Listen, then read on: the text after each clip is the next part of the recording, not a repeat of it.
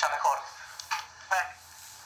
Bueno, vamos a, no sé cuánto tiempo tenés, pero vamos a hacerlo algo dinámico, así no te tengo acá mucho tiempo. No pasa nada. Ah, bueno, está bien. Bueno, contame un poco quién sos vos, cómo te definís y qué estás haciendo. ¿Qué preguntas? Qué fáciles. Sí, yo hago preguntas fáciles, después vemos. No, digo, fácil definirme no es muy sencillo, pero bueno. En realidad soy un amante de los autos y del chico, digamos, y del dibujo también. Y combiné, digamos, estas dos pasiones, que es dibujar y los autos, y bueno, hace un par de años lo empecé a mostrar, digamos, porque antes quedaba en la familia y en los amigos y digamos, no lo mostraba, qué sé yo. ¿Y más o menos en qué año empezaste a mostrar esto y por qué, no? Ese clic que vos hiciste para mostrar. Dale, sí te cuento. En realidad no vivo de esto, o sea, tengo un comercio con mi viejo, y esto arrancó como un hobby.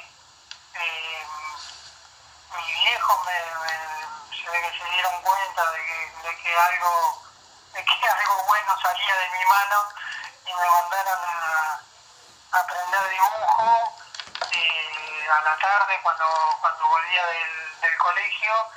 Con 9, 8 años fui a aprender dibujo, estuve estudiando dibujo, si se puede decir estudiando, 5 años con un profe acá en Martínez que me tenía mucha paciencia porque en realidad yo quería dibujar autos, entonces me aburría haciendo otras cosas. Ah, o sea, perdón, o sea que ya de chico te gustaban los autos y también te gustaba dibujar. Exacto, sí. Llegamos a un acuerdo de que una clase hacíamos lo que él quería y otra clase dibujaba. Él tenía revistas importadas, Rock and Track, entonces bueno, tenía un montón de autos que yo acá no veía y me encantaba dibujar eso. Así empezó, digamos, y la pasión. Y después cuando empecé el secundario hice escuela técnica y ya no tenía tiempo como para seguir estudiando dibujo, pero bueno, tenía la parte de dibujo técnico del secundario que fue bastante importante y la que también me gustaba. No dibujaba autos, pero yo dibujaba piezas, y me acuerdo que en el último trabajo de dibujo en 6 años, que era el trabajo con el que terminabas la materia, tenías que elegir un conjunto, despiezarlo todo y dibujar pieza por pieza como si lo tuviesen que fabricar a partir de tu dibujo, y yo elegí una bomba de nafta de un Falcon, que la destripé toda y hice todos los planos como de fabricación de esa pieza. Y bueno, después,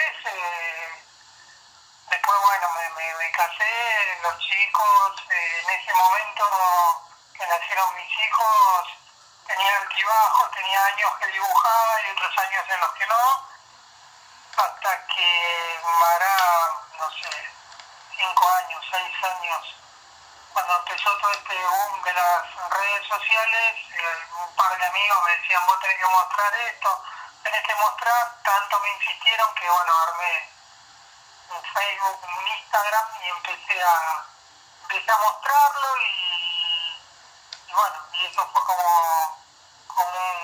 una cadena, ¿no? Claro. O sea, la gente te pregunta, te incentiva, me gustó y empecé a dibujar y no empecé a parar, ahí no paré, hasta ahora vengo a todo trapo, digamos, no paro. Bueno, contento, porque tus trabajos se viralizan y también se pueden comentar y la gente, sobre todo los fierreros, deben estar contentísimos por los autos que vos hacés, por los pilotos también que dibujás, ¿no? Sí, eso sí.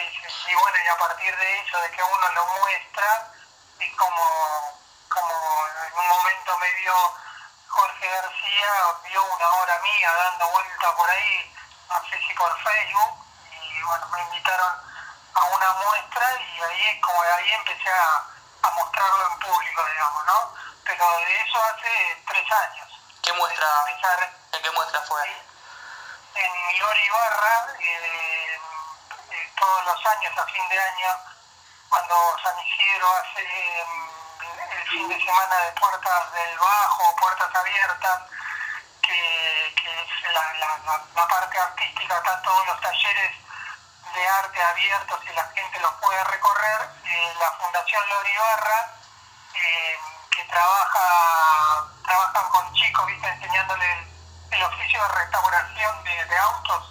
Sí. Bueno, tiene un salón muy grande y ahí el año pasado fue la quinta, hace 5 años que se viene haciendo una muestra sobre automovilismo y de arte, y también se consiguen algunos autos, qué sé yo, el año pasado estuvo el Numa que estuvo premiado en Autoclásica, autos del Victorino número 2 y el número 1.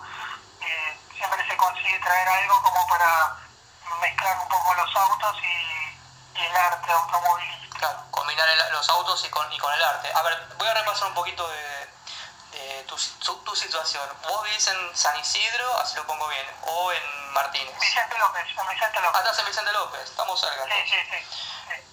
¿Y estás casado? ¿Tenés 2 chicos? Sí. 2 chicos. Sí, ya grandes. ¿Viven con vos? Una sí, la más chica sí tiene 21 y el más grande que tiene 24 se mudó ahora. Ah, bueno, o sea, podés, digamos, tener tu tiempo, hablo de buen sentido, para poder inspirarte y poder dibujar, escribir, o pintar, quiero decir, no es escribir, porque a veces los chicos demandan más tiempo, cuando son más chicos sobre todo, ¿no? O sea, que lo puedes hacer. Sí. No, ahora no joden, digamos. Exactamente, no quise decir eso, pero bueno.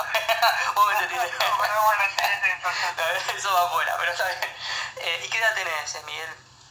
52. 52. Sí. No me había quedado bien cuando me dijiste que estabas estudiando dibujo en la primaria. ¿Te acordás quién era el profesor? ¿Cómo se llamaba la escuela? En realidad iba a un estudio, el profe tenía un estudio en Valvear, ahí a media cuadra de la avenida Santa Fe Martínez, y yo iba a estudiar dibujo y viajaba con mi hermano, y mi hermano, que es 2 años más chico, iba a la vuelta a estudiar guitarra, lo hacíamos a la tarde, no me acuerdo, si 1 o 2 veces por semana. El profe se llamaba Juan Carlos Perazzi. La verdad, el estudio no está más, ahora hay un banco justo en ese lugar.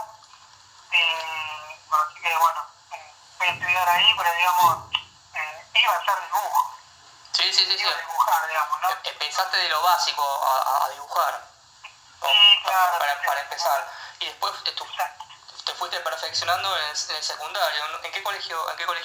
Creo que era una escuela técnica, me dijiste. Sí, el secundario lo hice en Philips, ¿viste? En la Philips, sí. Hispanoamericana, bueno, sí. En el fondo de la fábrica estaba la escuela técnica, así que hice los 6 años ahí, en Philips. En la Philips, bien. ¿Y ahora qué te dedicas? Ahora, digamos, yo siempre digo que soy como 2 personas. Es que con mi viejo tenemos una cerrajería y bueno, laburamos juntos. ¿Podés laburar ahora? ¿Puedes laburar ahora tranquilamente o por el tema de la pandemia? ¿O tuviste? Hace la semana pasada fui a buscar unos papeles al negocio y vi que estaba todo más o menos, digamos, abierto. No todo no, pero había gran cantidad de negocios abiertos. Y bueno, y arranqué, voy mediodía y laburo con la puerta cerrada, pero... Pero laburo, digamos, sí. ¿Y también en Vicente López estás laburando? No, el negocio en San Fernando. San Fernando. Sí. Así tomo nota, San Fernando. Bien. Bueno, y te agarró el tema de la pandemia y empezaste a volver a dibujar, fue una cosa así, ¿no? Y empezaste a mostrar más tus dibujos.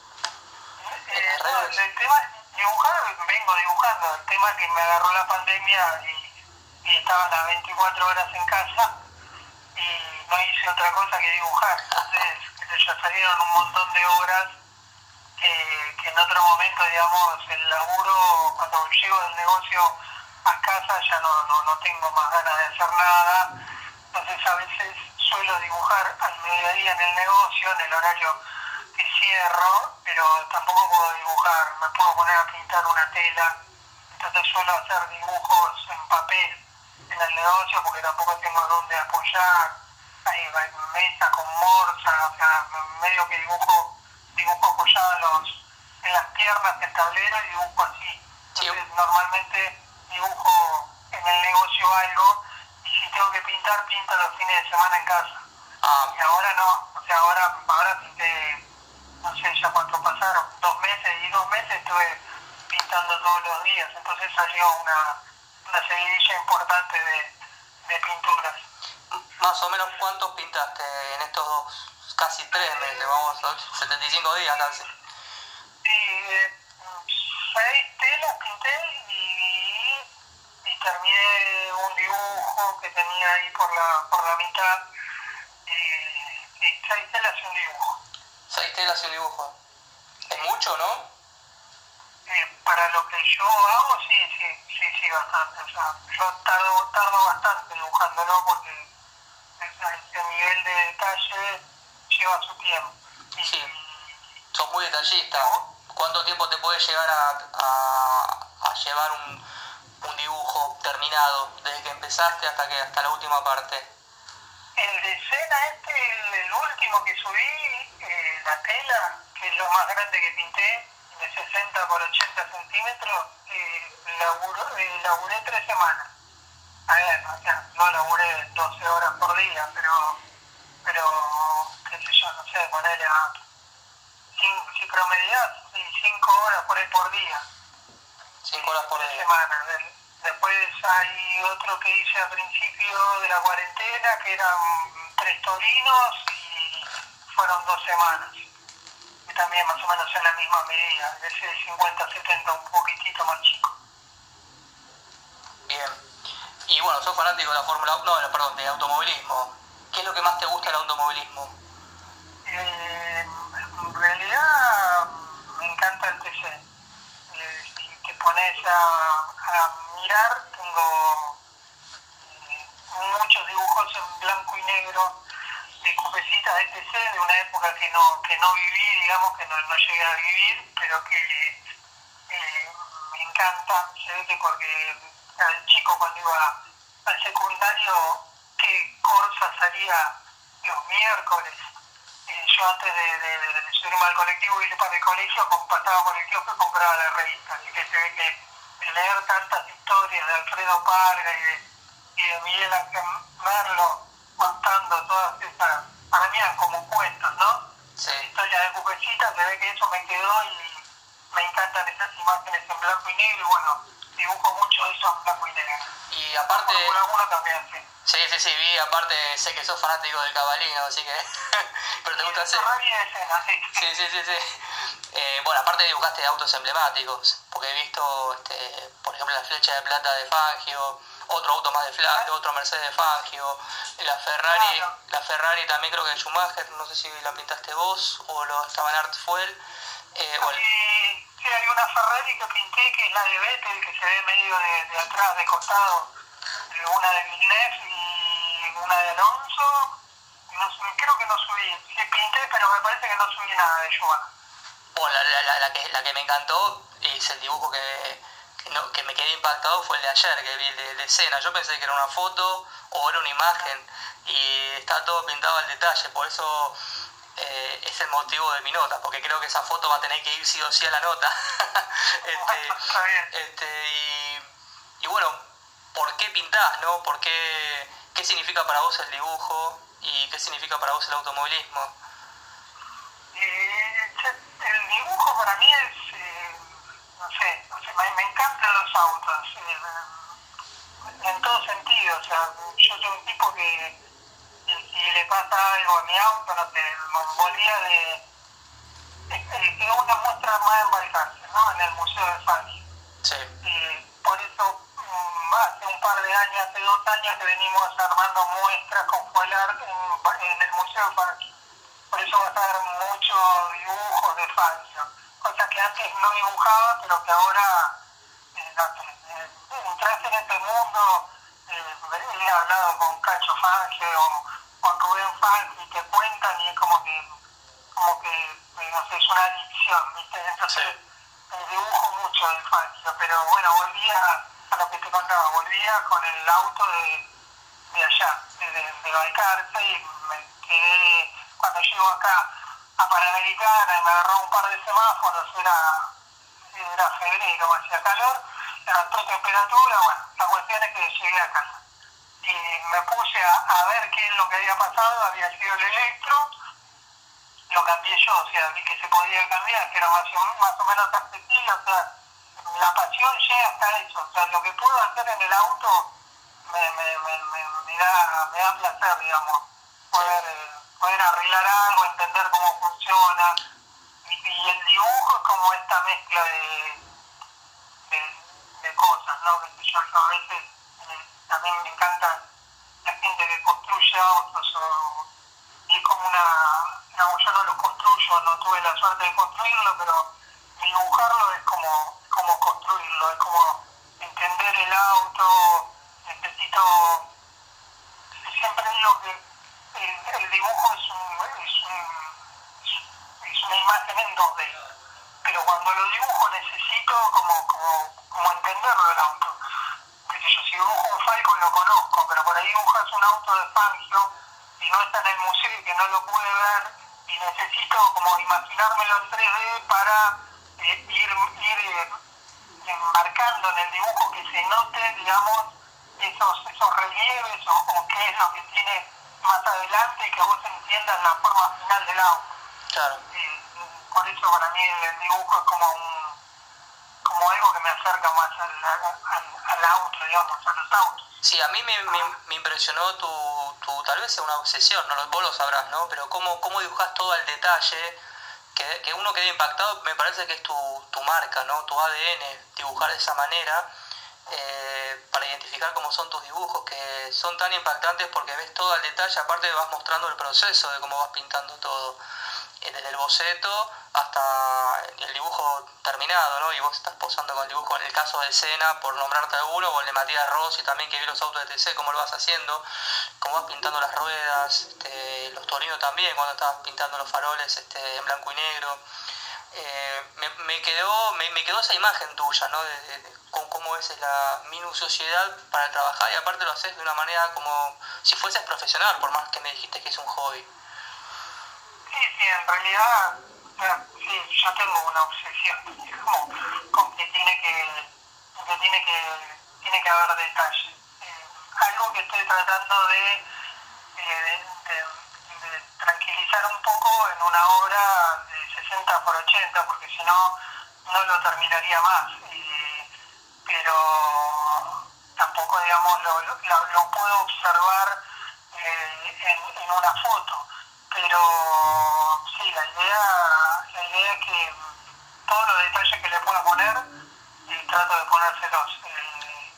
Y bueno, eso sí, es como una marca registrada, ¿no? Sí, seguro. Aparte, hay artistas que Jorge García es un artista que tiene ese nivel de obsesión. Y si además sabés lo que querés pintar, por ejemplo, no sé, el casco de Senna, que es inconfundible no reconocerlo, ¿no? O no sé, un auto de rally. O el McLaren de Senna, sabes a dónde vas, ¿no? Porque creo que ese McLaren creo que agarra ¿cómo se llama? Agarra la recta, ¿no? En Mónaco, creo que es. O por ejemplo también el Mercedes que estaba de Fangio, que estaba con Sterling Moss, que están los dos juntos. El curvón pelatado de Monza, sí. Ese que está en el museo, quedó adentro de la muestra del museo. Ese es espectacular. Y además retrata un momento histórico. No solamente es el auto en ese momento, ¿no? O una bandera a cuadros que vi también, no me acuerdo en qué auto, que vos pintaste un auto con bandera a cuadros. Sí, el de Eusebio Marcilla, el caballero del camino. Está bajando la bandera, sí. Bueno, O sea que no solamente pintás o retratás autos, sino que retratás momentos. O también, por ejemplo, alguno que me estoy acordando ahora, el rally de Argentina de 1985, que está el Renault 18 pasando, creo que un charco. En los puentes de Confina, sí, ese la verdad me encantó. En realidad teníamos grandes chances de participar en el rally, haciendo una muestra de Polar por los 40 años del rally de Argentina, y quedó trunca, porque el rally se suspendió, pero por eso esa secuencia de estábamos todos laburando y haciendo dibujos de rally, y por ahí no teníamos mucho, y menos que tenía que ser algo específico de los 40 años de Argentina, ¿no? Del rally de Argentina. Sí. Y eso, ¿no? Aunque vos me habías preguntado antes, y después no te lo respondí, lo del... arrancó esto como un hobby, ahora ya desde que armamos Fuelar y laburamos como grupo, y como que sigue siendo un hobby, porque para mí dibujar es un placer, pintar es un placer, pero como que le vamos buscando la orientación, económica, ¿no? Formar muestras para que las obras se vean y con esto de mostrar las cosas poder vender algo, ¿no? Sí, eso te iba a preguntar. Pregunta número 1. ¿Pensaste, dedicarte un poco más de tiempo para hacerlo de manera un poco más comercial? Y la pregunta número 2. Algunos creo que se pudieron vender. No te voy a preguntar cuánto, pero ¿pudiste vender algunos? ¿O cuál fue la respuesta de la gente cuando... algún interés que hubo para comprarte un trabajo tuyo? En realidad, desde que empecé la cuarentena, también vengo subiendo pasos a pasos casi, día por medio, ¿no? Entonces es como que he subido mucho material, he tenido muchísimas consultas, nunca me consultaron tanto por precios de obras, pero en realidad, para ser honesto, no vendí ninguno original. Pero yo no vendí, en mi caso particular, hay gente del grupo que ha vendido, así que ya vendrá. No, pero está bien. Algo he vendido, pero no he vendido mucho. Algo vendiste, algo tuyo vendiste. Sí, algo vendí, sí, porque estuvimos en Balcarce, yo vendí un original ahora en febrero, pero después de esta seguidilla ahora no. Me han consultado muchos, la gente le gusta, nadie me critica, el precio, pero no, es que no he encontrado, yo creo que tenés que encontrar la gente, porque en realidad no es sector, que pueda pagar una obra, porque yo no la podría comprar. Yo si me quisiera comprar una obra de estas, no la podría comprar. Pero, a ver, así a ojo, ¿cuánto puede valer una obra X? Sí, ponele el último de Senna, el que te encantó, el último que subí, el de 60x80, yo estoy pidiendo $60,000 o $600, ese valor. Después los dibujos en papel son más económicos, pero igual, es un original, el dibujo en papel oscila entre $25,000 y $30,000 y $35,000, depende del tamaño y el laburo que tenga el dibujo, no es algo que esté al alcance de cualquier ser humano, ¿no? Menos en este momento. No, claro, hay que tener en cuenta el contexto ahora, pero además, hay gente que puede ser fanática, y puede ser coleccionista también, ¿viste? Y cuando empieza uno a vender uno, empiezas a vender más. El tema es caer en el momento justo, ¿no? A veces se puede y a veces no. Es un momento difícil ahora. Miguel, ¿cómo es tu técnica de trabajo? ¿Cómo es tu día de laburo con lo que haces? Si me podés contar o me podés detallar, así como vos haces con los dibujos. Con mi laburo en el negocio, ¿sí? No, tu laburo con la pintura, con los autos, con los dibujos de los autos, en realidad todo parte de elegir una imagen, yo la gran mayoría de mis dibujos están basados en una fotografía, ¿no? En realidad, en estos últimos, en tela, es como que empiezo a cambiar los fondos y hacer, a ponerle algo mío, digamos, algo particular, pero si ves los blanco y negro de TC, es retratar una fotografía y arranca buscando la imagen que me encante. O sea, a veces me encanta por el auto, a veces me encanta por la gente, por todo lo que te transmite esa imagen, ¿no? Dibujá lo que, dibujá lo que vos querés, no lo que te piden. Siempre agarrá la foto que vos elegís. En realidad, como digamos, no vendo tanto, la mayoría de lo que yo dibujo, por no decirte casi el 100%, lo elijo yo. Últimamente lo he elegido, digamos, un 50 y un 50, porque como veníamos con una seguidilla de muestras, que sé yo, el año pasado fuimos a Altagracia y pusimos en la fortaleza con los 50 años de New Orleans. Y bueno, había que... era algo que tenías que poner obras del Torino de New Orleans o de Torino.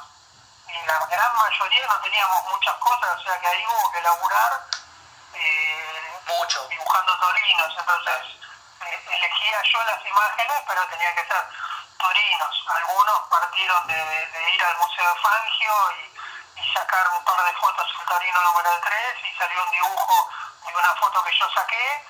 Y después otro de buscar imágenes y que me gusten las imágenes y armar el dibujo, digamos. Y eso, o sea, primero arranco con eso, buscando la imagen, después ver en qué tamaño lo voy a hacer, con qué, si lo voy a hacer en blanco y negro, o sea, con lápices, con grafito o en color, o bueno, ahora sí lo voy a hacer en tela. Por ejemplo, el caso de color, esto, igual es todo a mano, no hay nada computadora, nada digital. No, yo te... ¿verdad? O sea, yo podría... A ver, el dibujo de los faros del Torino, ¿no? Dice que vos me decías que sí. Yo subí cuando estaba dibujando el faro. Bueno, esa foto del Torino se la saqué al Torino número 3 en el Museo de Fangio. Y me pareció bueno que... O sea, tenía que ponerle un fondo que sea Neurogrin, porque si no, ¿qué hacía? No podía poner el fondo del museo. Claro. Entonces, bueno, entré a buscar imágenes y encontré una de los boxes de Neurogrin. Y hice Photoshop a la antigua, digamos. Las dos fotos recorté, agarré la tijera, recorté y monté un dibujo con el otro, digamos, hasta que me quedó el ángulo, me parecía que estaba todo en sintonía, y ahí lo hice. O sea que hasta eso, digamos, está hecho a mano. No pasa por otra cosa que no sea la mano. Lo que sí utilizo ya no está hecho todo a pulso, o sea, utilizo reglas, pistoletes, plantilla de círculo, compás, o sea, no es imposible que la rueda me quede tan redonda o tan ovalada, ¿no? Eso sí. Está bien, bueno, es tu material de trabajo en este caso, son tus herramientas. Ahora, ¿qué tipo de lápiz usás? Por ejemplo, para los que son de grafito y para los que son en color, si me querés mencionar la marca o... No, pues de grafito, lo que sí, o sea, puede ser cualquier marca, lo que necesitas es que tenga una variedad, digamos, de lo que uso, qué sé yo, puedo usar desde el más duro, a veces uso unos que casi no marcan de tan duro que son, pero que me sirvió, por ejemplo, para hacer la parrilla de ese Torino, que en realidad lo que querés, o lo que necesitas es que el lápiz sea tan duro que me haga una canaleta en el papel, y que después cuando pinto arriba esa canaleta, el grafito no entra y me queda blanco, o casi blanco, y te genera ese cuadriculado del enrejado, digamos, para que no le entren los bichos a la parrilla del Torino, que es imposible de lograr. Entonces usás, qué sé yo, ahí usé un 9H, que más que un lápiz parece un clavo, porque no, es un fierro. ¿Qué marca es? De la hoja, digamos, es un surco en la hoja, y después hasta lápices blancos, digamos, y un 6B, en esa esa gama de lápices de grafito, más o menos laburás, no laburás con todo, pero laburás con esa gama de lápices, y los que uso son normales, que puedes comprar en alguna librería, que si yo Staedtler o Koh-i-Noor son los dos que tengo, en esa gama, digamos, de variantes de diferentes tonos, digamos, de negro, de grafito. Son importados, esos, los Staedtler son alemanes.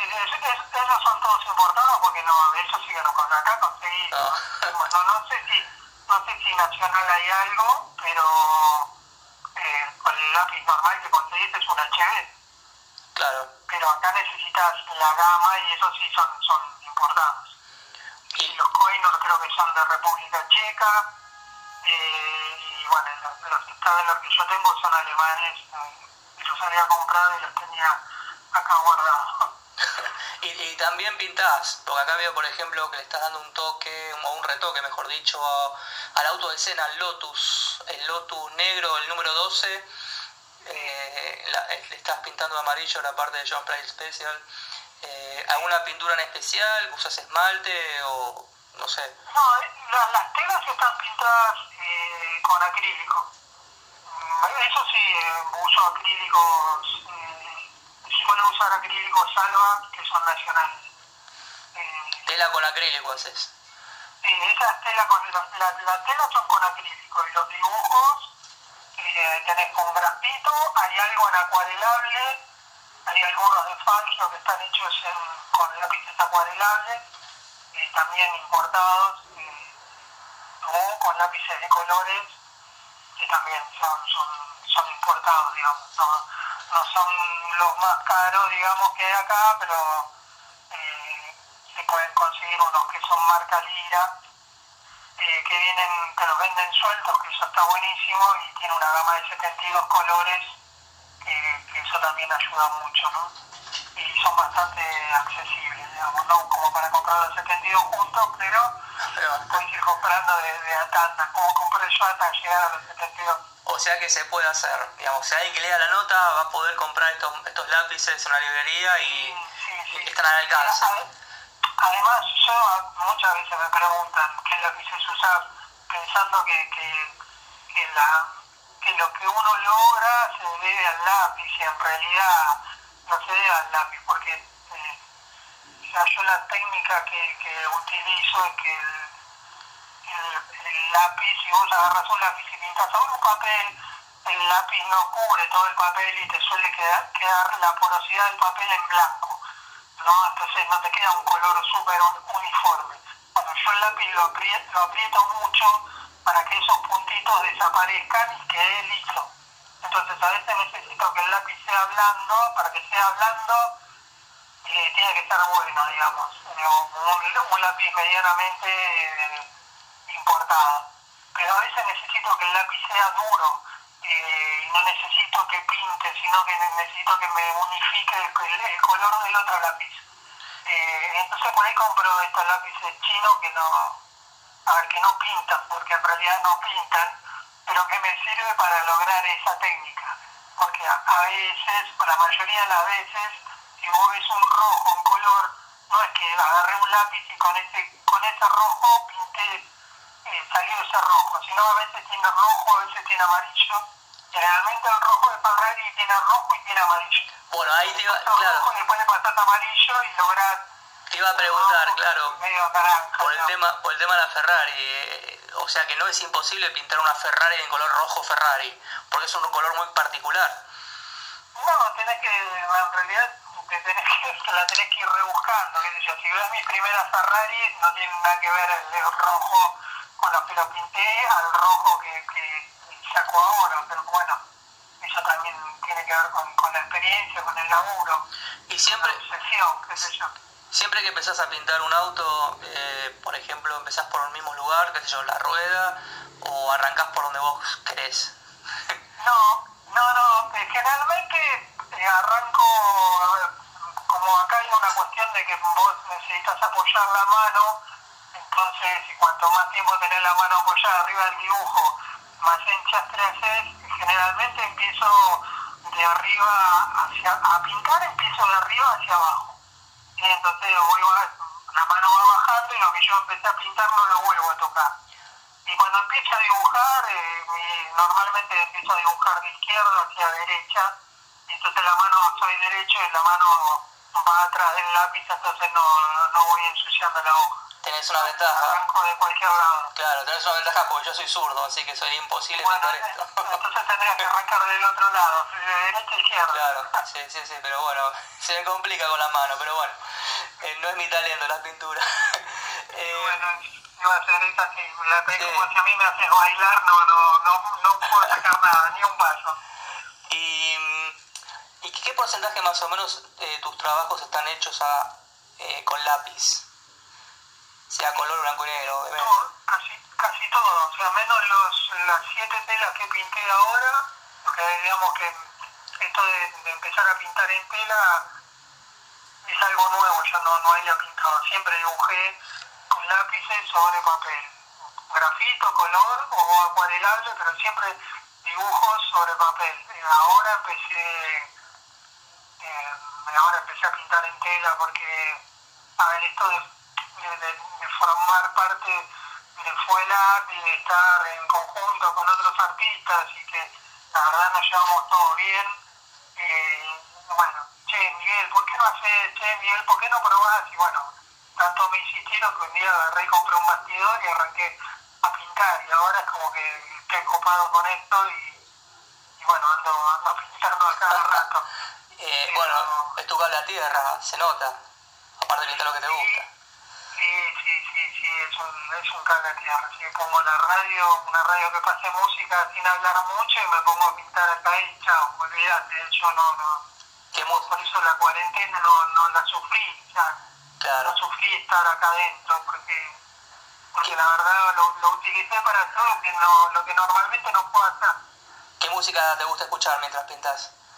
Yo escucho música de los 80, de los 90, o sea, me gusta la radio porque si pongo un pendrive o lo que sea, es como que ya más o menos sé el tema que sigue, claro. Y no me copa, entonces prefiero la radio y que venga lo que venga. Normalmente suelo escuchar, te digo, o Aspen o Blue, que son radios que hablan poco y que pasan mucho de ese tipo de música, ¿no? Bien, son de los míos. Aspen Classic. Algo te iba a preguntar. Bueno, ¿qué dibujos tuyos, por ejemplo, me podrías destacar así después me podrías mandar? ¿Y por qué? ¿Qué dibujos me gustan a mí? Sí, de los tuyos. Los de Senna dibujo, hay uno de Senna que está en el Lotus amarillo de Camel, que está tomado desde arriba y se ve a Senna, se ve el casco y el cuerpo de él adentro del cockpit del Fórmula 1, ese a mí me encanta, como dibujo. Y después pinturas, no sé, este último me gusta como quedó, el de Rossi, me gusta, de fiesta, de rally de Argentina también, los dos, Mercedes, el flecha de plata, el que vos decías en el Curvón, de Monza, ese auto me encanta. Sí. Para mí es uno de los más lindos de la Fórmula 1, ese auto con las ruedas carenadas, lo vi hace muchos años en el Museo de Fangio y me enamoró. Sí, la verdad que es una belleza. Ese auto, ese Mercedes, verlo en el museo debe ser una cosa loca. Yo no tuve la posibilidad de ir, pero me imagino lo que debe ser estar ahí presente. Ahora quedó una réplica de ese auto, pero cuando yo lo vi, entrabas al museo, además yo nunca había ido, fue la primera vez que fui al museo, corrí al TC, en Balcarce, estábamos hospedados en Mar del Plata y fuimos al museo. Creo que vimos la clasificación y después salimos del autódromo y fuimos al museo. Y yo no lo conocía al museo y entrabas al museo y en el hall principal, cuando bajas las escaleras, de frente, de perfil, estaba la flecha de plata, el original, digamos. Sí, sí. El que le mandaba el Mercedes-Benz de Alemania acá al Museo de Fangio, fue una locura. Sí. Es increíble ese auto. Bueno, aparte te gustan las carreras, no solamente dibujás, no solamente lees la revista Corsa, creo que la Corsa no se hace más, pero... No, ahora estaría, sí, sería Campeones, el reemplazo, digamos, bueno, sí. Hay un par ahí, son la TC y todo. Pero te gusta ir a las carreras, ¿no? Me imagino, no verlas por la tele, es otra cosa. Sí, a ver, que tiene pasión por los autos, te lo digo porque, qué sé yo, ¿no? En el grupo de Polar, Daniel Solcini es muy parecido a mí. Estuvimos en el Museo de Fangio, en la Fiesta Nacional del Automovilismo, armando la muestra y todo. Bueno, viste que salen con los autos, sacan los autos al museo y dan la vuelta a la plaza. Bueno, con Daniel nos subimos, rompimos tanto las pelotas hasta que a Daniel ya le habían reservado el lugar en uno de los autos y yo le dije, mira, sin compromiso, si existe la posibilidad de dar una vueltita, no manejándolo, sino de acompañarte, en alguno me prendo. Y bueno, me hicieron subir, en la última vuelta creo, me hicieron subir a la Coupé Chevrolet de Fangio, la roja, la número 1, y le di una vuelta a la plaza. A ver, esas cosas no se olvida. O sea, mi señora me mira, estaba conmigo, me sacó fotos y todo, pero creo que no logra entender lo que me pasa. Claro, sí, bueno. Hay cosas que son inexplicables, pero ¿de dónde nació tu pasión? Creo que tu viejo laburaba en Ford, ¿no? Sí, mi viejo laburaba en Ford, no sé de dónde nació mi pasión. Puede ser, a veces pienso y puede ser esto. Seguramente el que sea hincha de Ford tiene que ver con que mi hijo laburó en Ford, porque no cuenta bien cuando laburaba en Ford. Tenía un Falcon, pero también antes tuvo un Fitito, o sea que para mí lo de hincha de Ford es por mi viejo. Ahora después, de dónde nace, no sé, porque también yo tenía un amor muy especial con mi abuela, con la mamá de mi viejo. Mis viejos, cuando nosotros éramos chicos, como hacía mucha familia, se tocaba con el sábado a la tarde, era ir a ver a tus abuelos de parte paterna. El domingo al mediodía iba a comer con mis otros abuelos. Cuando íbamos los sábados a la tarde con mi abuela, mi viejo por ahí iba a la mañana, entonces yo, que era el hermano más grande, el que sacaba ventaja de ser el más grande en esa época, que no sé, tendría 8 años, trataba de quedarme a comer en lo de mi abuela. Mi viejo se iba y yo me quedaba. Mi abuela en esa época tenía un Fiat 600, pero yo empecé a lavarle el auto. Mi contacto con el primer auto fue a los 8 o 9 años con el Fiat 600 de ella, que se lo empecé a lavar, hasta que un día me dijo, ¿querés ponerlo en marcha? Ponelo en marcha, y lo puse en marcha.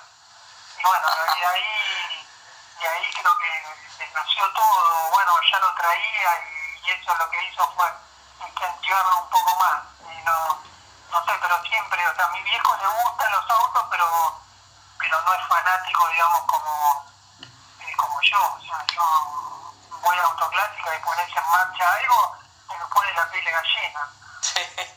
Es inexplicable. ¿Tu papá en qué sector estaba en Ford?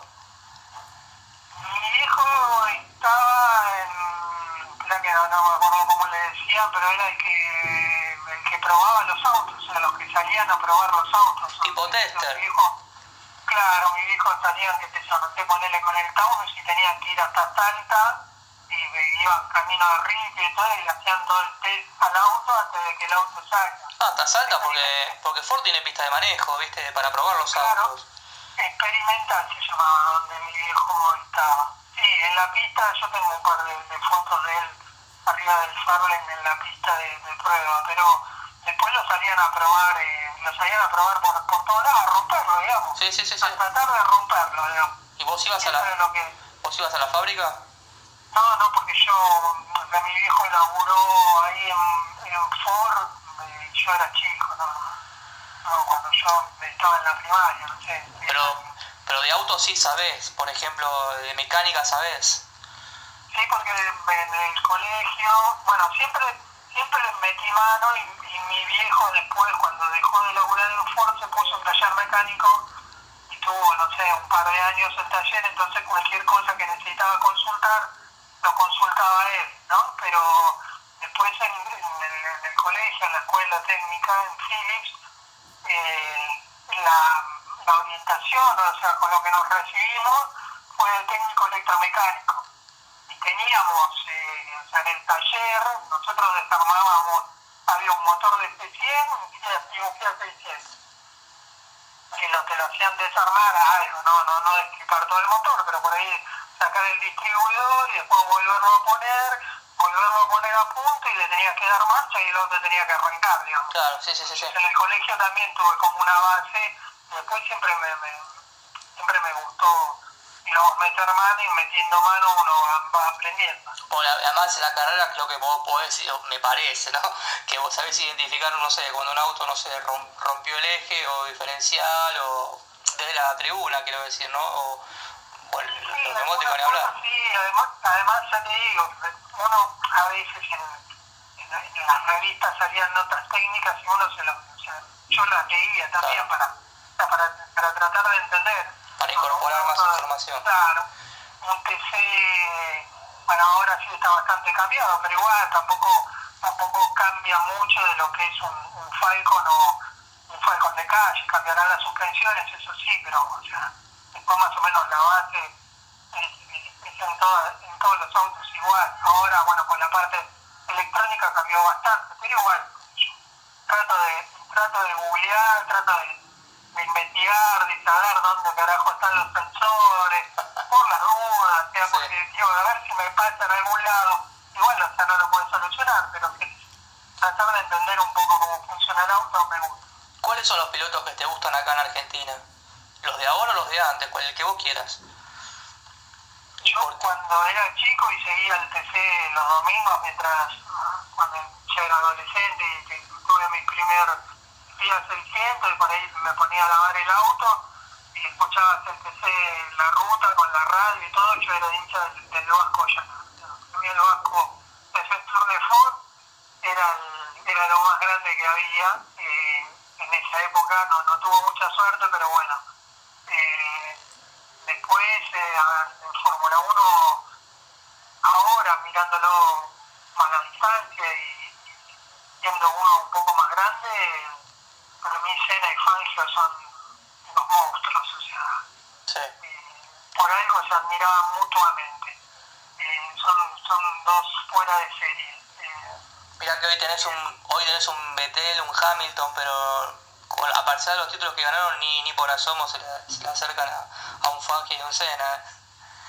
No, a ver, lo de Fangio es muy difícil porque, o sea, es imposible compararlo, o sea, si vos vas al museo y te pones a mirar cómo estaban sentados los autos, qué medidas de seguridad tenían, que eran menos 10, porque no eran ni 0, eran menos 10, o sea, corría con la caja de velocidad entre las dos piernas, a veces sin ni protección de chapa, nada. Y aparte, más afuera del auto que dentro del auto. Sí, aparte la posición de manejo. Todo cambió. De manejo, todo. Las cubiertas, las cubecitas con los tanques de nafta atrás en la espalda, o sea, era una bomba de tiempo. O sea, esa época del automovilismo creo que es incomparable. La de Senna, qué sé yo, a ver, tampoco, o sea, las medidas de seguridad eran mucho menos, pero, o sea, Senna era un distinto. Sí, está bien, bueno, es verdad, pero me refiero en cuanto a la técnica de manejo. Por más que hoy digan que gana el auto, qué sé yo, un Schumacher también, como corría en la lluvia, es incomparable con un Hamilton, creo, ¿no? Bueno, son estilos. Sí, son estilos, sí. Lo que pasa es que ahora, claro, el conjunto hace mucha diferencia, entonces como que es difícil, digamos, no sabés si está tanto en el piloto o está en el auto, pero bueno. Eso sí, después la época de las cupecitas, esa que te digo que no viví, las Oscar Gálvez, o sea, yo creo que si hubiese vivido esa época, era hincha fanático de Oscar. De la dilucha. En cuanto a ATC, a cupecitas, primero porque era de Ford, corría con Ford, y después por el carisma que el tipo tenía. Seguro, Así que, y de los de ahora, me parece un pilotazo en todo sentido, Canapino, por más que corra con Chevrolet, creo que es un fuera de serie. Y después me gusta mucho Rossi también. Matías Rossi. Matías, sí, hemos hablado, a veces me comenta las horas y parece un pibe muy dado, digamos, muy macanudo, y además maneja muy bien. Y el gurí Martínez era mi ídolo de esta época, digamos. ¿Alguna anécdota que me puedas contar así que se te ocurra en este momento con tus obras? Por ejemplo, alguna expo o algo que te haya pasado que quieras destacar. Anécdota te puedo contar, la única que se me ocurre es la del fiesta este que pinté, el de Ogier, el de Rally Argentina, el de Red Bull. Yo empecé a dibujar, en realidad teníamos que hacer laburos, teníamos que hacer un par de trabajos cada uno, porque existía la posibilidad de exponer dentro del rally en Córdoba, y entonces, bueno, entré a buscar imágenes, dibujé primero el del Renault 18 de Soto, en blanco y negro, y dije, bueno, ahora vamos a dibujar algo, porque este es tamaño chiquito, yo tengo lo que sé en blanco y negro son más bien tamaño reducido, son como miniaturas. Y ese dibujo del Renault 18 creo que no llega a 20-25, es chiquitito. Y entonces digo, voy a dibujar algo más grande y en color, como para que haya las dos obras tan diferentes, ¿no? Entonces, bueno, me encantó esta imagen de fiesta y lo empecé a dibujar en papel. Cuando lo termino de dibujar, subo el dibujo, este amigo, ya te puedo decir amigo, el colega que está en el grupo y ponemos juntos, Daniel Solcini, me pregunta, no sé si en Instagram o algo, me dice, che, a tela, ¿no va? Digo, no, dibujo, dibujo sobre papel. No, pensé que lo ibas a hacer a tela. Y quedó ahí, viste, quedó la pregunta, la respondí y no me insistió más, pero me quedó dando vuelta en la cabeza. Digo, y si no hago en tela, bueno, el otro día fui y compré un bastidor y bueno, lo hice en tela, o sea, ese dibujo quedó dibujado en papel, pero nunca lo pinté, porque después lo pasé a tela y es la obra que terminé pintando a tela. Entonces yo la anécdota sería que a una simple pregunta, digamos, me hizo cambiar a mitad del camino hacia donde iba, con duda, digamos, porque la tela es algo que yo manejo desde hace poco, y con el lápiz me siento mucho más cómodo, o sea, más seguro, más que cómodo. Me siento seguro, o sea, sé para dónde voy y sé que cómo lo puedo solucionar, y en la tela todavía no, es como... A medida que voy haciendo uno más, es como que uno le va tomando más práctica, más cancha y la maneja un poco mejor. Entonces, bueno, fue un gran desafío que con esta simple pregunta, que en realidad fue una pregunta nada más, pero me hizo cambiar y creo que el cambio fue bueno. ¿Notas la diferencia a la hora de dibujar sobre tela y sobre papel? Y a ver...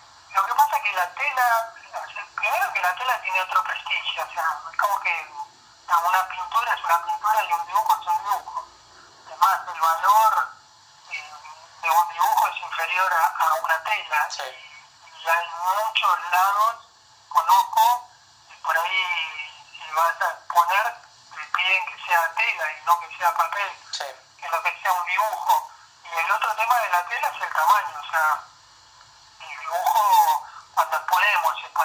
cuando ponemos todos juntos, y yo le pongo un dibujo en 20x30 y al lado me pones una tela de 50x70 y la tela se lo comió el dibujo, por más que, el dibujo esté bueno y todo, pero visualmente, o sea, es otro impacto. Y bueno, está bueno esto de ir probando cosas nuevas. Hace poco que empezaste con el tema de la tela. Sí, el año pasado, sí. Bien. ¿Y cómo conseguís el color exacto? Por ejemplo, el casco de Senna o el auto de Senna, el Camel, o por ejemplo la Ferrari, o por ejemplo la flecha de plata. ¿Cómo conseguís esa tonalidad? Probando, o sea, antes, si vos vieras el dibujo en crudo, que por ahí en la foto no se ve porque cuando hago la foto la recorto, pero el borde del papel me queda todo un espacio en blanco, es toda una pista de prueba, digamos. Ahí voy probando un poco el color, porque va a ver, vos agarrás un lápiz de color y es rojo, pero el rojo que tenés pintado el lápiz no es el mismo color que cuando lo pones en el papel. Entonces, bueno, uno va probando hasta que encontrás el lápiz o encontrás en el rojo de Ferrari la combinación, o sea, encuentro el rojo que se parece más, pero no es ese rojo, porque es un rojo como tirando a naranja. Y bueno, entonces después le metes amarillo arriba y le paso una pasadita de amarillo y que te levanta el rojo, y bueno, decido usar ese color, ¿no? Va llegando, claro. En el acrílico, y es más o menos así. A veces te combina el color justo y a veces lo tenés que fabricar. ¿Más o menos cuántos lápices de color tenés? Los libros tengo la línea completa esa de 72, y después, qué sé yo, los tengo acá, no sé, a ver, después tengo Faber y hay Staedtler, pero digamos, no Staedtler alemanes, ¿no? Sí, sí, sí. No sé, a ver, no sé, 300, 400 lápices de color. Bien. Una cosa así. Perfecto, claro. Una cantidad considerable. Bien. Ya estamos terminando, así que te libero. Después te voy a preguntar el tema. No, está bien, no pasa nada. Bueno, mejor. ¿Qué te iba a decir? ¿Cuántos dibujos tenés ya más o menos a ojo también realizados? No me refiero a la pandemia, ¿no? Antes, durante, después. Sí, ¿cuántas horas hay? Sí. A ver. Porque en el negocio tengo hay como un pequeño salón, como una pequeña muestra pero ahí tengo lo más viejo, digamos, lo de los inicios, dibujos de los más viejos que conservo, son del 86, y esos están en el negocio, pero debo tener como 80 dibujos por ahí. 80 en total, más o menos. Tela, sí, por ahí. Y entre los 80 tenés autos, tenés pilotos, autos, momentos, por ejemplo la de Fangio, de la carrera, o no sé si era Fangio, la carrera que se corría en la Costanera, es un momento, ¿no? Que está todo el dibujo en blanco y negro, tenés los torinos, tenés diferentes estilos. Sí, claro, tenés diferentes estilos y diferentes épocas, sí. Sí, pero casi todo lo que dibujé, o sea, dibujé muy pocas cosas que no tengan que ver con el automovilismo, o sea, de paisajes, no sé, ha dibujado dos o tres cosas, no más que eso. ¿Te animás a dibujar otra cosa que no sea autos? Por ejemplo, no sé si te gusta el fútbol, el rugby, el tenis, el básquet o otras cosas. Sí, se podría dibujar, qué sé yo, siempre tengo ganas de dibujar algo de Freddie Mercury. Hay una imagen de arriba del escenario, Wembley, sí, que me encanta, como para hacer en blanco y negro, pero bueno, qué sé yo, en algún momento lo dibujaré. Sí, no tengo problema, o sea, si vos me decís a partir de mañana no podés dibujar más autos, y bueno, o sea, no es que voy a dejar de dibujar, dibujaré otra cosa, pero mientras pueda dibujar autos o pilotos o imágenes relacionadas al automovilismo, es lo tuyo. Eso, ahí va. Bien, ¿qué te iba a decir? No tenía las preguntas acá a mano todavía. No pasa nada, Estaba buscando algo. Esto está... No, creo que hasta acá está todo bien, no sé si querés contarme algo... Ahí está. Vos me habías preguntado algo a la mañana cuando hablamos de los dibujos para pintar de los chicos. Sí, pero Si te puedo hacer algo, porque si no me olvido lo que te iba a preguntar ahora. Si tenés algún desafío, proyecto, próximo dibujo que tenés en mente, algo por el estilo. Ahora lo próximo que voy a hacer es, también tenía algo parecido al Fiesto, tenía un dibujo del Falcon de Werner, que estaba dibujado en papel y lo empecé a pintar y el fondo no me convence mucho y que lo voy a pasar a tela, o sea que ese va a ser el próximo. Como estamos con esto de la pandemia y no se avisora un futuro cercano, digamos, nosotros cancelamos la muestra en el Paseo Fangio, ahí en el lago de Palermo, que iba a ser sobre las temporadas internacionales del 48 al 50 o del 47 al 50 que corrieron en Palermo, en Costanera y todo, que por eso hice ese dibujo con todas las personitas atrás del Fangio. Entonces veníamos laburando como para muestras, ¿no? Y bueno, se cayó esa y se cayó la del rally, y se cayó la de Torino en Altagracia, que también teníamos chance de ir, y bueno, así que ahora tengo libertad como para hacer lo que tenga ganas de hacer.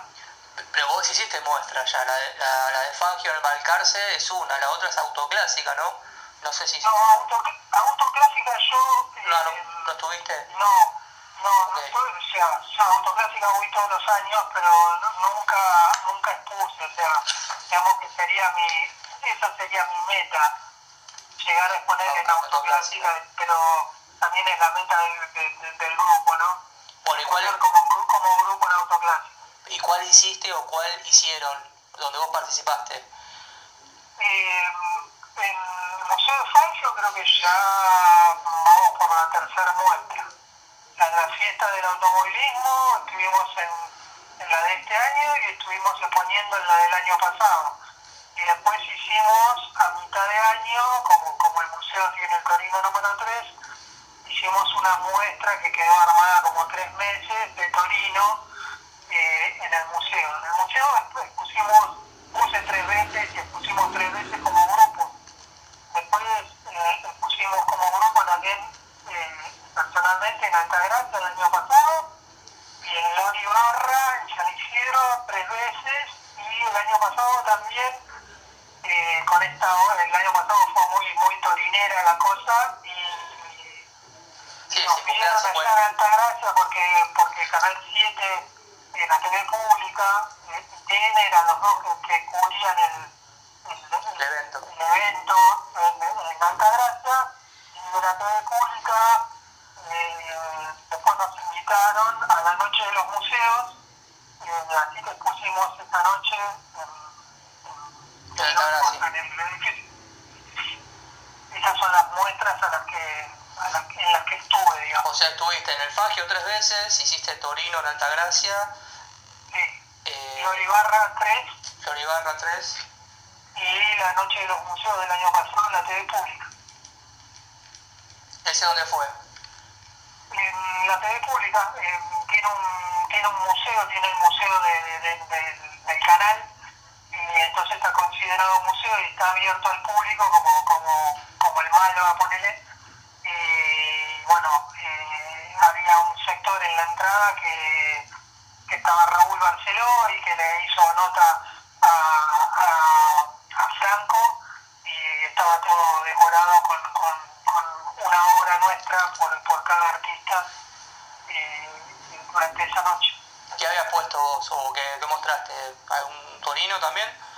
Sí, llevábamos todos Torino, eran todos Torino de New Orleans, teníamos que elegir uno porque el espacio era reducido y somos 10 en el grupo, 11 con Jorge, y entonces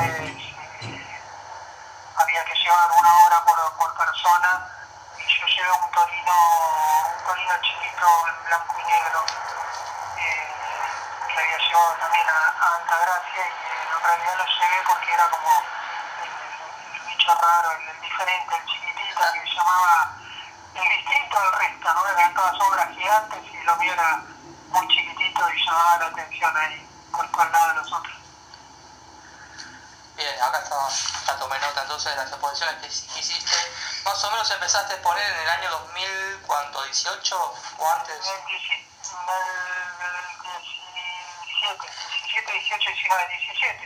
2017. En el 17, en Lori Barra, fue la primera muestra, digamos, y donde conocí a toda esta gente que después terminamos armando afuera. Bien, bien. Bueno, ahora vamos al tema de los chicos. También, no sé si vos o el grupo, ¿no? Lo que hacen es subir dibujos de los autos no terminados y los chicos los pintan junto con los padres y se los devuelven. ¿Es así la temática? Claro, sí. Cuando arrancó esto de la pandemia y estábamos todos en casa y además estábamos bajoneados porque se habían caído todas las muestras, un día llego y mi hija me dice, che, pa, viste que están suben dibujos para que los chicos pinten, dice, y me parece que los dibujos que vos hacés, entonces bueno, me pareció piola la idea y lo comenté en el grupo porque ya habíamos armado el grupo, no llegamos a la idea del grupo es armar una página web que no llegamos a armarla, y entonces bueno, les gustó la idea y armamos un Facebook a nombre del grupo, de Polar, y un Instagram, y bueno, empezamos yo tenía varios dibujos de esos en blanco y negro, lo de todos los perfiles de los autos, del Falcon, del Padoche, del Chevrolet 400 y del Torino, y otros se engancharon y empezaron a dibujar, no sé, los autos locos, dibujó Yamila, se coparon con la idea, empezamos a subir eso, y ese fue el comienzo de fuelar en las redes sociales, y la gente le gustó, lo agradecía, se copaban, pintaban padres con hijos chicos, y hay una chica que mandó un dibujo pintado con la madre, ella 40 años y la mamá 60 y pico, y habían pintado uno cada uno, y bueno, y estas cosas que agradecimientos y estas cosas que digamos te tocan muy adentro, y así arrancamos, y después pasamos se nos ocurrió, alguien dijo, no sé quién en el grupo, de armar una muestra y empezamos a armar muestras virtuales y bueno, vamos subiendo cada tanto alguna muestra sobre, no sé, sobre TC, sobre la Fórmula 1, sobre Senna, y mostrando las obras que tenemos cada uno. Bueno, como para utilizar este momento. Exacto, es una buena manera de difundir el trabajo que hace cada uno, pero en este caso en conjunto, ¿no? Porque lo hacen a través de art, full art. Claro, en realidad es como promocionar, porque cada uno tiene sus redes sociales más o menos armadas, algunos más, otros menos, pero cada uno tiene lo suyo. Lo que aprovechamos es a difundir o a dar a conocer el grupo, digamos, y la verdad que sirvió bastante. O sea, tiene mucha repercusión. Sí, en Twitter fundamentalmente, muchos periodistas ya preguntan por Polar, que yo te quiero hacer una nota, ya lo nombran, y entonces bueno, es como que nos faltaba ese tiempo para dedicárselo, que en este momento, bueno, el tiempo sobra, y entonces lo empezamos a difundir y qué sé yo, está bueno. Bien, muy bien, la verdad que es una muy buena iniciativa. ¿Qué respuesta tuviste de parte, sobre todo los padres? Me parece que pintan más los padres que los chicos, no los autos, pero si tuviste algún comentario que te hayan enviado sobre los autos, sí, ¿qué le pareció la idea? A ver, yo de los que subí, porque por ahí, viste, hay mucha gente que lo pinta, pero después le da no sé qué y no te los manda, pero me han mandado dibujos, me mandaron uno de un nene de 2 años y lo había pintado el pibe, él hizo una mamarracha arriba, estaba alucinante, y el nene agarró el dibujo y se sacó la foto, y después, qué sé yo, o sea, alguien que ahora no recuerdo el nombre, que me agradeció porque dice, o sea, el sentarme sentarme con mi hijo y pasar, no sé, 15 minutos pintando un auto y compartiendo un momento que lo agradezco porque, o sea, gracias a que subís ese dibujo y está bien que él lo ve y que le copa la idea, dice, pero me haces compartir un montón de cosas, o sea, la pasión por el automovilismo y el hacer algo con tu hijo y pintarlo entre los dos, qué sé yo. Está bueno y eso te lo agradecen y bueno, bien. Volvemos a lo mismo, son esas cosas que no sé si es por la edad de uno, por este momento o algo, pero te pegan adentro. Sí, ¿sí? Seguro, cada comentario te moviliza, sobre todo en este momento. Sí. A ver, bueno, Miguel Ángel como el artista. Sí, ponele bien nada más, porque sí. No me ocupa mucho, pero... ¿Te gustaría haber sido piloto? ¿Te gustaría haber sido piloto? O podría decir que es una broma, que Miguel Ángel como piloto pinta bien. Sí, podría ser, sí, qué sé yo, no sé, sí, a ver, yo he corrido cuando salió el boom del simulador y todo, y no sé si hubiese sido un gran piloto, o sea, me oriento más... Bueno, sin desmerecer con lo que voy a decir, porque me encanta, me siento identificado, o sea, no lo conozco personalmente, pero me parece que por lo que se ve de afuera me siento identificado con el Pato Silva, o sea, sí. Como un tipo más conservador y no sé, aunque, o sea, el Pato Silva hay cosas que actitudes o hechos en pista que creo que le pegan, o sea, le pegan anímicamente y eso lo modifican, por eso no creo que hubiese sido un gran piloto. Está bien. No sé si tampoco, o sea, me encantan los autos, pero por ahí me hubiese gustado más fabricarlos que correrlos. Bien. Bueno, ahora háblame de Polar.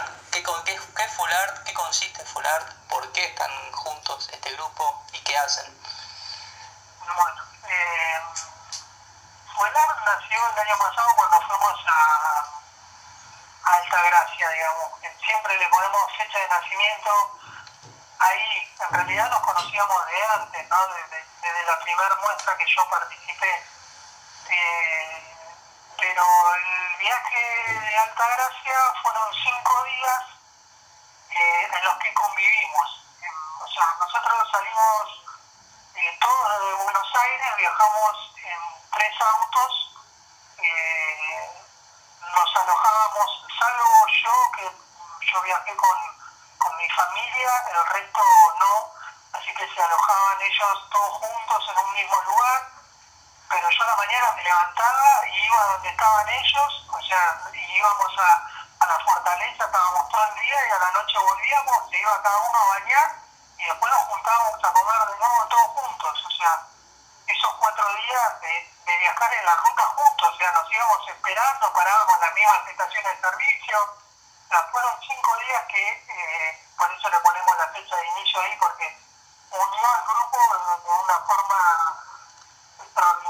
¿Cuándo fue esto? ¿El año pasado? ¿Pero más o menos en qué mes? En agosto fue. Agosto del año pasado. Y después surgió esto de ponerle nombre al grupo porque viste que, bueno, no sé si, pero Jorge García, Ferreira Basso, Villafuerte, Pelacio, todos los grandes monstruos, digamos, del arte automovilístico del país, tienen un grupo que se llama Auto y Arte. Entonces dijimos, el grupo ese es de ellos y nosotros no podemos pretender estar dentro de ese grupo, entonces dijimos, bueno, no para competir, sino para presentarnos, por ejemplo, qué sé yo, en la Autoclásica y que la carpa tenga un nombre y que le podamos poner un nombre de grupo. Bueno, nació Fuelar.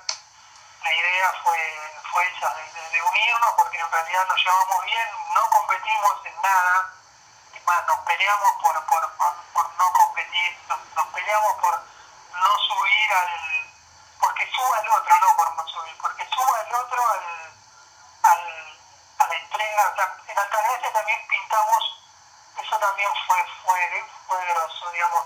Pintamos un torino que se lo donamos el domingo, en el escenario principal se le regaló a Berta.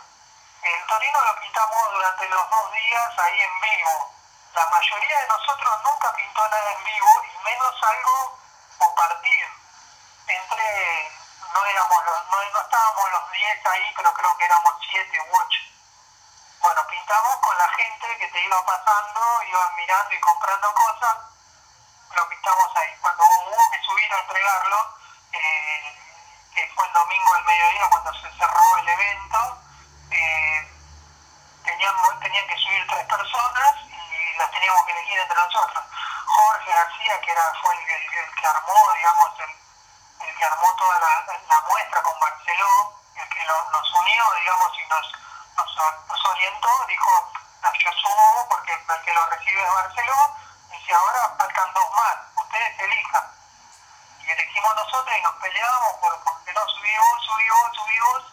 Bueno, y eso también tiene que ver con el grupo, digamos, es muy difícil que veas una obra, que es lo que nos decía mucha gente, nos escribió, es muy difícil que veas una obra pintada por 10 artistas diferentes y que accedan a pintar algo, digamos, en lo que cada uno pintó un poquito, y en realidad, si te pones a hilar fino, por ahí podés llegar a detectar qué es de cada uno, por el estilo de cada uno, pero no está marcado el estilo de alguien en particular, y nadie trata de pintar más que el otro.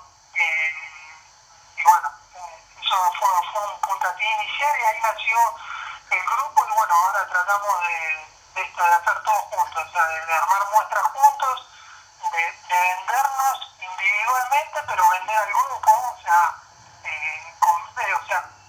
comenzar a armar una muestra desde el grupo. Es mucho más fácil armar una muestra entre 10 artistas que uno solo. Y bueno, esa es la idea, y eso es lo que queremos lograr, o sea, vender el grupo. Bien. Y vendernos a los 10.